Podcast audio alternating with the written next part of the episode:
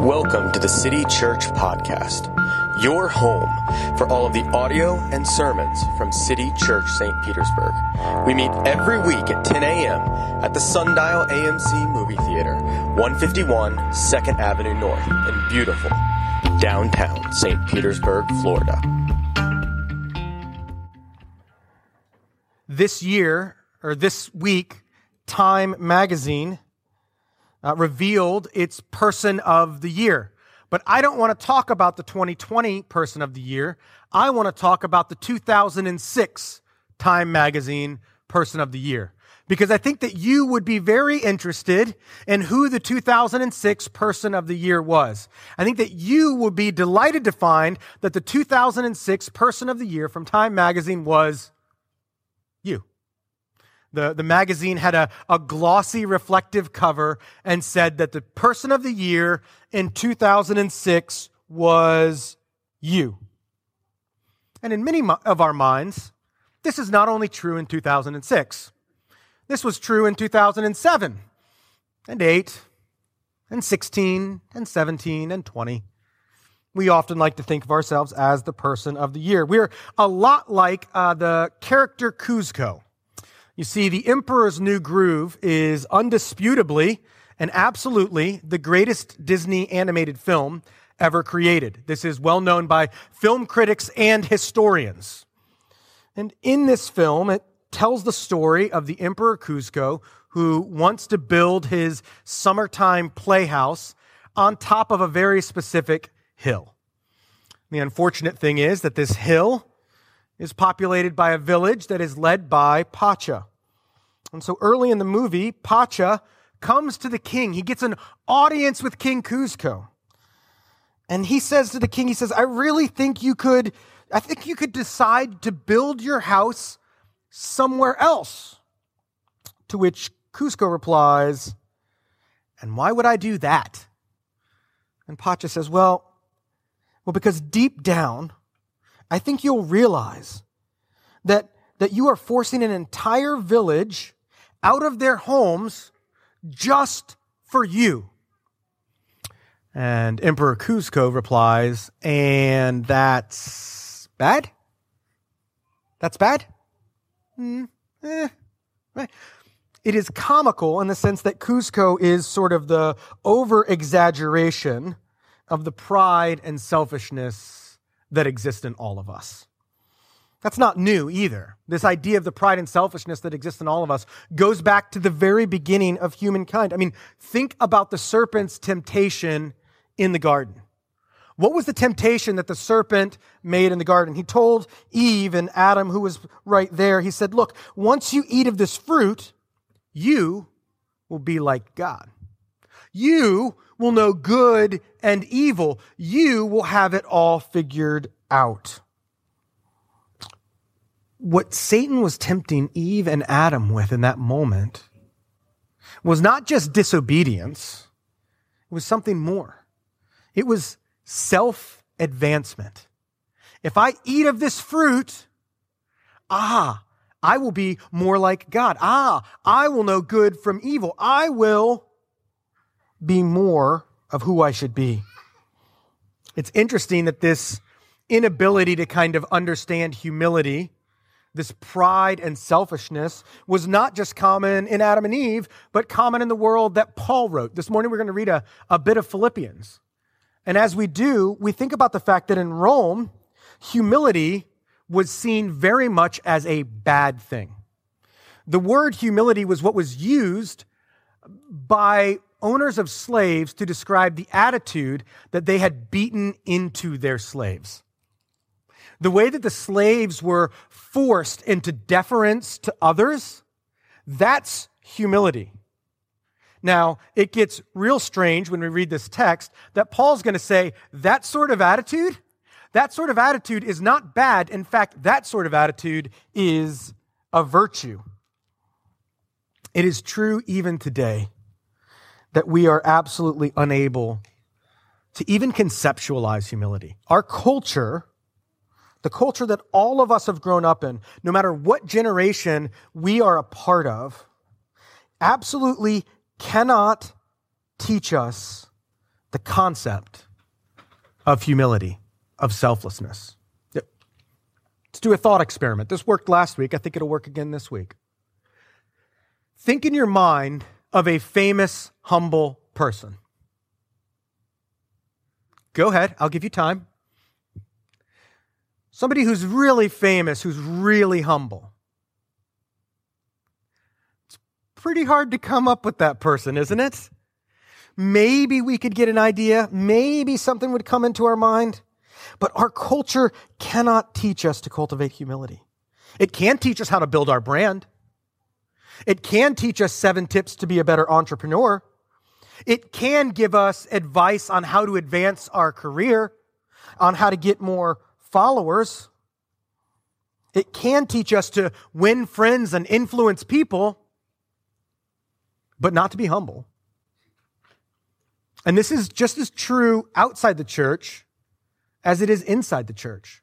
Uh, think about the way that it has become almost a trope for, for famous pastors to have epic falls.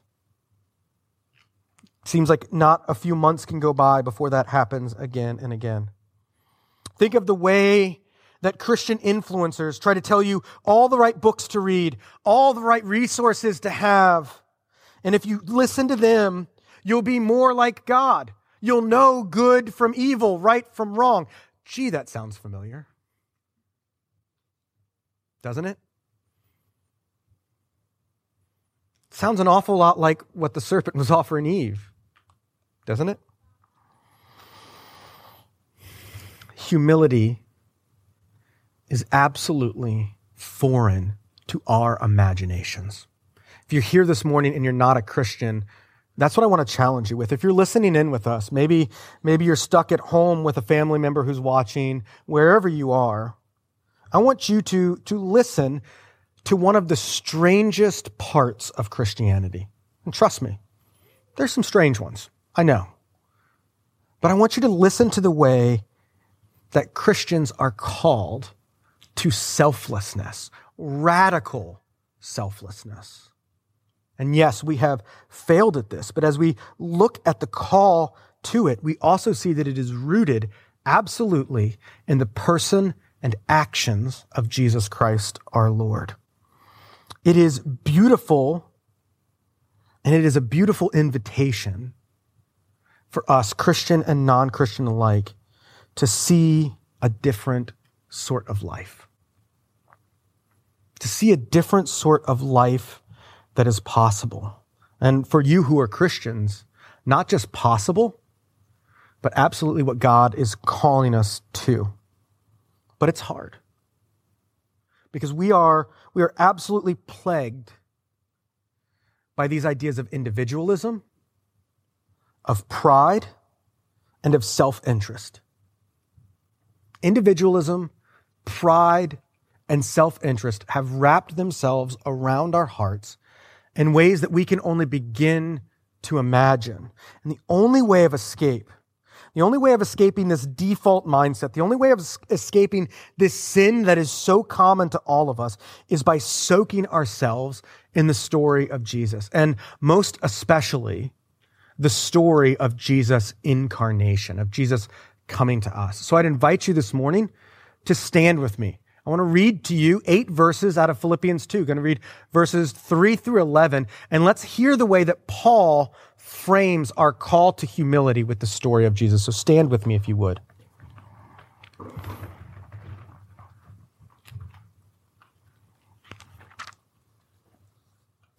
Do nothing from selfish ambition or conceit, but in humility count others more significant than yourselves. Let each one of you look not only on his own interest, but also to the interest of others.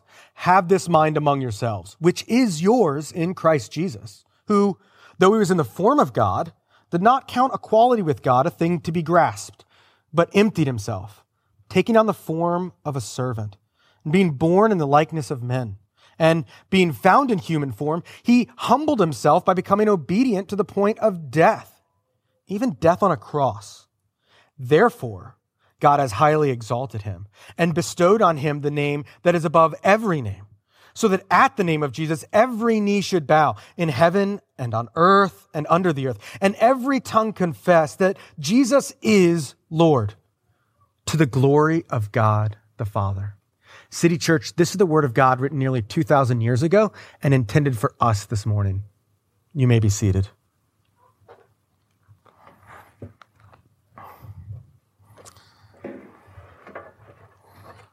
Paul's not messing around.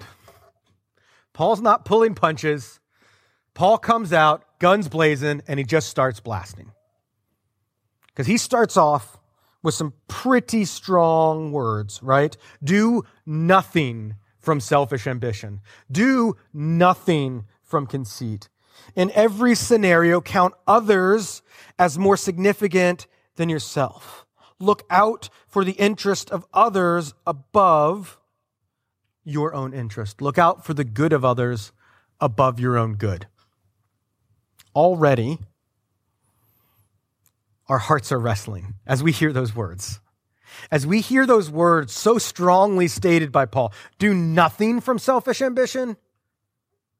Always look out for the good of others above my own good. Yeah, but but Paul, but wait, I mean that mm, uh, eh. always nothing Paul, you're using pretty strong language there. I wish you weren't so absolute. This is, this is how deep selfishness has wrapped itself around our hearts. This is how deep our self interest is, is woven into our souls. Because rampant in our hearts is selfish ambition, conceit, self focus, pride. We, we have it all over. Now, but what we also have is we also have enough sort of Christian moral fabric that has been passed down to us in society that if I said, is pride good? Everybody'd say, no, no, pride's bad. Being proud is bad. That's bad. Are, are, are, selfish people good people? No, selfish people aren't good people. Selfish people are bad people. All crimes are crimes of selfishness and we would very quickly and easily brush aside all selfishness and all pride as bad, except for when we don't. Think of it this way. We are, we are a culture that at times glorifies selfishness. We, we say with our words that selfishness is bad, and then we act with our minds and our hearts and our hands like selfishness is good. We as a culture are so obsessed with self care that we use self care as an excuse to ignore the needs of others. It was interesting as I was preparing for this this week. I saw a tweet by, by Michael Gungor. Um, he wrote a really popular Christian song like 10 or 12 years ago um, and has since abandoned his faith. And he tweeted out this week this it says, he said that there is no higher authority than your own heart. There is no higher authority than your own heart. What he said, what he did there is he said the quiet thing out loud. he said the quiet thing that we all kind of believe. He said it out loud because that's how most of us live. There is no higher authority than my human heart. As long as I can justify to myself what I'm doing, it doesn't matter what it is because I'm the only one that matters.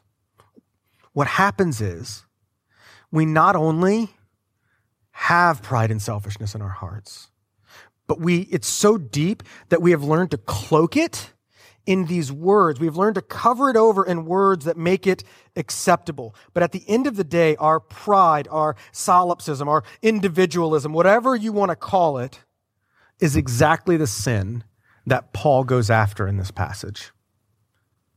Do nothing out of selfish ambition. Do nothing from, in one of the old versions, vain glory. But put others' needs above your own. Paul is calling us out. If it wasn't clear before, let me give you a few ways that we do this.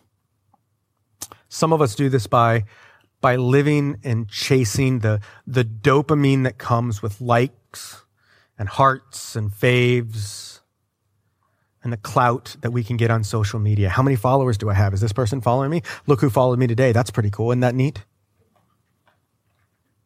Some of us do this by valuing our titles at work above work that is well done. Yes, but I get to be, if I do this, I'll be senior vice president instead of regular vice president. Or maybe I get to be executive vice president, or, or maybe I'll go from manager to director. I don't know what direction those are. Like I'm, I'm so removed from that, but you know, like, like that's a real thing. Like I, I know that I think director is underneath manager. I'm not totally sure. And I'm pretty sure vice president's above those, right? But, but those things, right? Or maybe in your world, it's, it's more words like, like lieutenant and sergeant and however those work out. But how often do we chase those titles instead of ta- chasing faithfulness in our work? How often do we express our self obsession by performing popular virtues, by being against all the right things, by being on the right side of history so that we are well accepted by the people we want to be well accepted by? We can even do nice things for others in this name and still be absolutely selfish. We can become consumers, even in our Christianity, even in the way that we think about what church we attend. Do we attend the church that is meeting our needs? Do we attend the church that is uh, neglecting to point out our own personal pet sins? Or do we evaluate a church based on its faithfulness to the Bible? It's selfishness. How about, how about ignoring the thoughts and feelings of others? They can't control me. And yet here Paul is saying to us, put the needs of others above your own needs. For some of us, this may look like constantly being right, of never letting anyone else genuinely critique us, of never letting anyone else get inside of our shell. Or maybe and this last one's a lot like me. Maybe we live our lives cowardly, not saying what we need to be said, no needs to be said, because we want to maintain status. We want to maintain relationship. We want to keep things going as they were. All of us, all of us can find ourselves in these or other ways. That selfishness, that self reliance, that pride and ego have woven themselves into our heart the way that our self centeredness, our selfish ambition, is absolutely taking the place of God in our hearts. We have made ourselves to be our God. But, but what Christ is doing in this passage and what Paul is inviting us to in this passage is he's inviting us out of that. He's inviting us to a new mindset. He's inviting us out of the self focus into looking at others. If these things bother you, like they bother me, it's because we have not looked well on the self sacrifice of Jesus, on what Jesus has done for us. See, the way of Jesus is not the way of advancement. The way of Jesus is not the way of progress. The way of Jesus is the way down. The way of becoming gentle and lowly. That's, after all, exactly what Jesus did, and that is exactly what he calls us to do. And that's hard because when we think of, of growing in our career, when we think of advancing in where we are in life, the normal way of thinking this, the way that our world has discipled us, is to think that as I grow, I have more freedom. When I get that better job, I'll have more, more vacation days. When I get that promotion, I'll have more money and I'll have more ability to do the things that I want. In all the ways that we think about our growth, it always in this world leads to more freedoms. To grow in Christ means we become more and more restricted.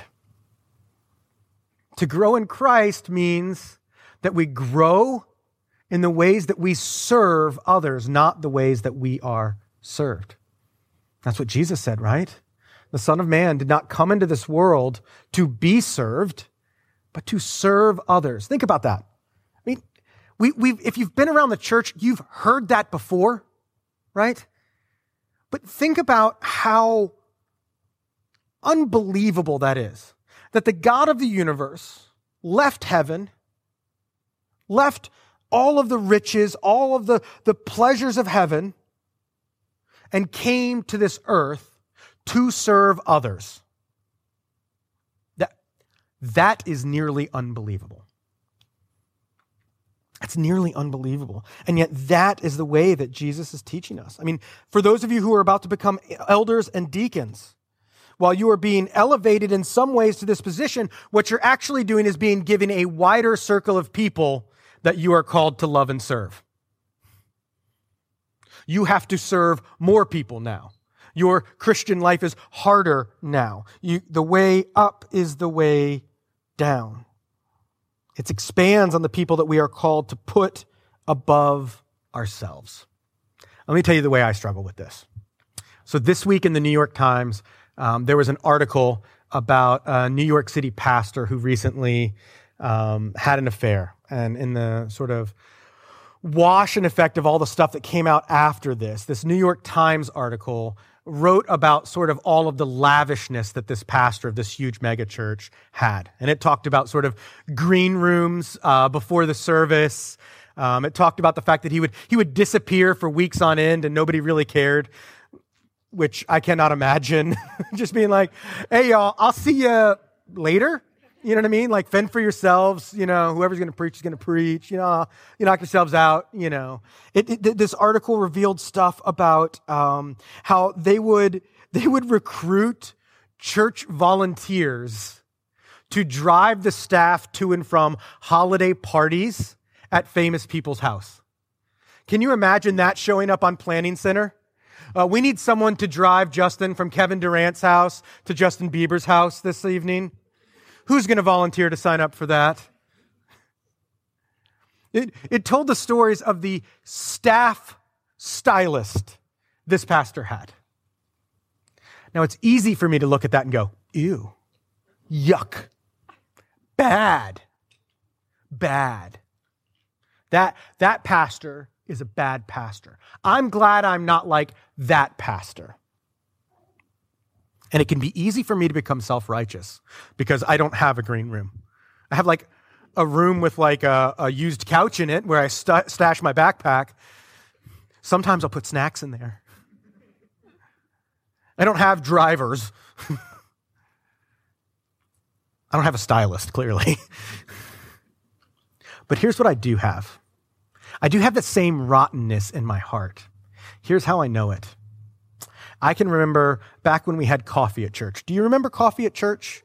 Do you remember those days? Pepperidge Farms remembers coffee at church back in the days. And I can remember on an August day not being able to find parking anywhere near the theater and me being the one who is changing out the keg of coffee, which, by the way, weighs about, about 70 pounds. And when you take it out in August, it immediately is covered in condensation. So I have this slippery 70 pound metal cylinder.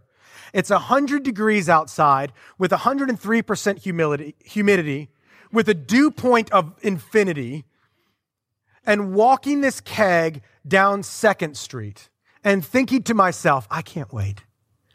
One day, City Church is going to be big enough that I don't have to do this.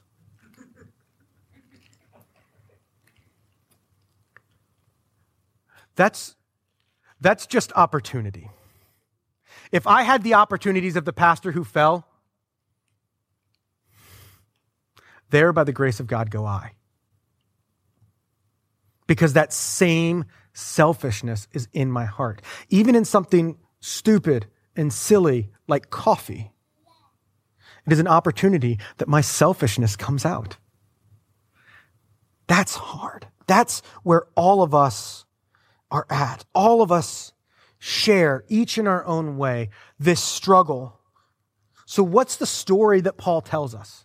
Paul tells us don't do anything from selfishness and pride. Don't do anything from vainglory and selfish ambition. Instead, put the needs of others above your own needs. Consider others as more significant than you consider yourselves.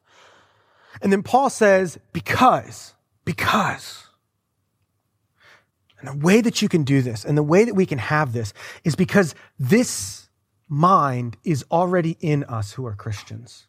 Because this was the story of Jesus. Think about the way down for Jesus because it's a long way down from heaven to the cross. It is the ultimate story of serving others. Jesus leaves heaven. That's, that's mind blowing. Jesus, God eternal, leaves heaven and is born in a stall. And then, then after he's born in a stall, Jesus lives 33 years with all of the aches and pains and problems of human life. None of the great comforts we have. Jesus chose not to come in 2000 when we have Tempur-Pedic beds and ergonomic pillows. Jesus came in the era of wool blankets and hay in the desert and he lives with all of our frailties, but without sin. And then Paul tells us not only did Jesus do that, which if that was the Jesus story, if it was just a matter of Jesus giving us a good example of humility, that would be wild in and of itself. But he says that's not how far Jesus went. He says Jesus further humbled himself, further stepped himself down the line of being a servant by dying. The eternal God subjected himself to death. And not just any death, not just any death, but suffocating in his own blood as he was nailed to a cross. A humiliating death. A death without any glory. And he did this even though he deserved none of it even though he deserved pleasures at the right hand of the Father forevermore. See, Jesus reversed the language of deserve and made it simply the language of serve. Jesus was there on the cross, and not only did he subject himself to death, not only did he subject himself to an agonizing physical death, but in that moment, God turned his wrath on Jesus. It was poured out. Jesus drank the cup full of our guilt, our shame, our sin, our punishment. The command that Paul gives us that is so difficult for us. The command that Paul gives us, which is so counterintuitive to the way that we live, is not just Paul telling us, do this. It's Paul telling us to have the same attitude in our hearts that Christ Jesus lived out day by day. That is the sort of mind. Notice the way that, that Paul puts it. He says, he says, have this mind in yourselves, which is yours in Christ Jesus. He is saying, through the Holy Spirit, through what God has done, through union with Christ, we can have this sort of mind in us. It can grow. It can be cultivated. Humility can, can become real in our lives when our lives are st- shaped by and informed by and lived out in the rhythms of Jesus himself. Our call, church, is to serve others, even when they don't deserve it. Our call, church, is to, to abandon our self advancement and pride, to weed out individualism and selfishness, and to follow Jesus on the way down. On the way down to selflessly serving others. Because, because when we do this, and this is the, this is the cool thing, when we do this, when we begin to live this out, when we, when we begin to become, when somebody says, Have you ever thought of somebody humble? And when you become the po- person that populates their mind, something unique happens. Because when we live out the humility of Jesus that he is calling us to, it rips open the fabric of our world and shows everyone around us that there is another world to come. That all of the pride, that all of the selfishness, that all of the virtue signaling, that all of the, the ways that we live by clout, by all of the ways that we ignore the feelings of others, all of the ways that we do this, that this is not the only world but there is a world, the true world, the real world where Jesus sits enthroned on high. One day we'll all see that world. One day every knee will bow. One day every tongue will confess that Jesus is Lord to the glory of God the Father. But right now, when we live in humility, we open the window to that world that is to come. When we live in humility, the future comes back into the present as other people get to see the story of Jesus. And so, church, let us do that. Let us be humble people who give others a picture of who Jesus is. Let us follow him down into selflessness. Let's pray.